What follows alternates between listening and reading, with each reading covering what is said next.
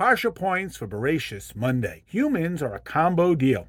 Everything else Hashem created, and that's just it. The deer in the forest today is no different than the deer that walked off of Noah's Ark. Humans are dust. The least evidently godly creation doesn't even grow. And we are the breath of life of Hashem, the most evidently, profoundly godly characteristic. So that's why human beings can do more than simply what their programming is. We can go beyond just our basic creation. Let's do it.